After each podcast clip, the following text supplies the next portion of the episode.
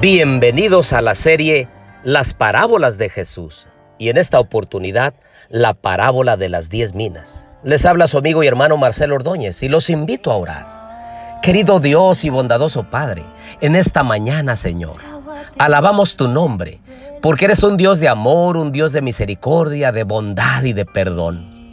Acompáñanos durante esta semana y al iniciarla en este día te pedimos que nunca te apartes de nuestro lado, ni permitas que nos apartemos de ti. Quédate con nosotros en el estudio de tu palabra. Lo pedimos en Jesús. Amén. Los invito a abrir su Biblia en Lucas 19:11 en adelante.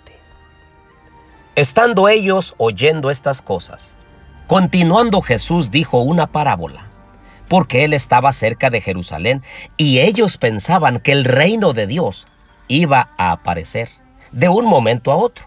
Por eso dijo, cierto hombre de familia fue a un país lejano a recibir un reino para sí y después volver. Y llamando a diez de sus siervos, les dio diez minas y les dijo, negociad con esto hasta que yo regrese. Pero sus conciudadanos lo odiaban y enviaron una delegación tras él diciendo, no queremos que éste reine sobre nosotros. Y sucedió que al regresar él, después de haber recibido el reino, mandó llamar a su presencia a aquellos siervos a los cuales había dado el dinero, para saber lo que habían ganado negociando. Y se presentó el primero diciendo, Señor, diez minas he producido. Y él le dijo, bien hecho, buen siervo, puesto que has sido fiel en lo muy poco, ten autoridad sobre diez ciudades. Entonces vino el segundo diciendo, tu mina, Señor, ha producido cinco minas.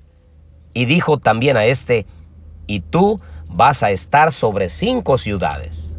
Y vino otro diciendo, Señor, aquí está tu mina, que he tenido guardada en un pañuelo, pues te tenía miedo, porque eres un hombre exigente, que recoges lo que no depositaste y ciegas lo que no sembraste.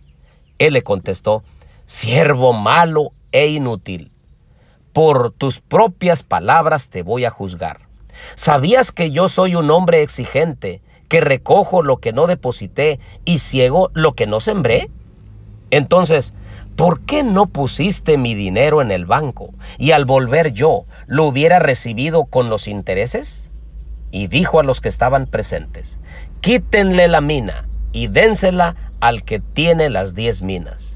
Y ellos le dijeron, Señor, él ya tiene diez minas. Os digo que a cualquiera que tiene más le será dado, pero al que no tiene, aún lo que tiene se le quitará.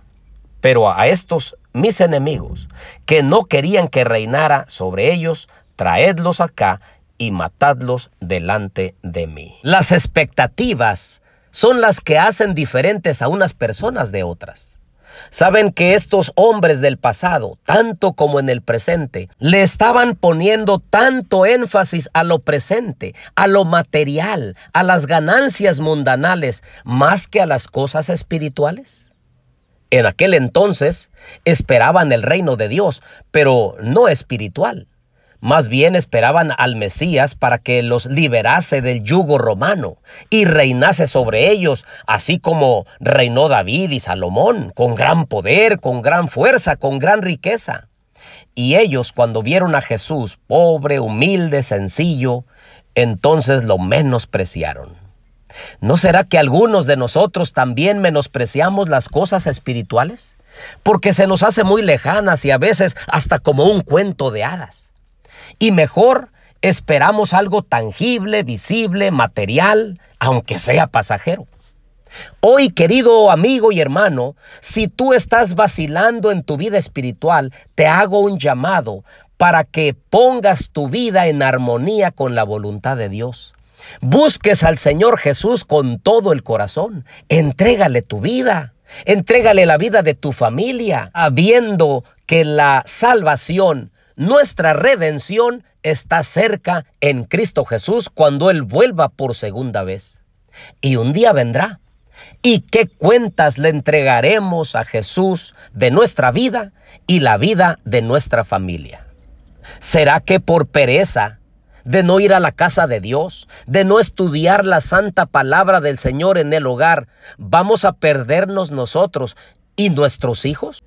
Ojalá que nosotros podamos buscar las cosas eternas más que las pasajeras.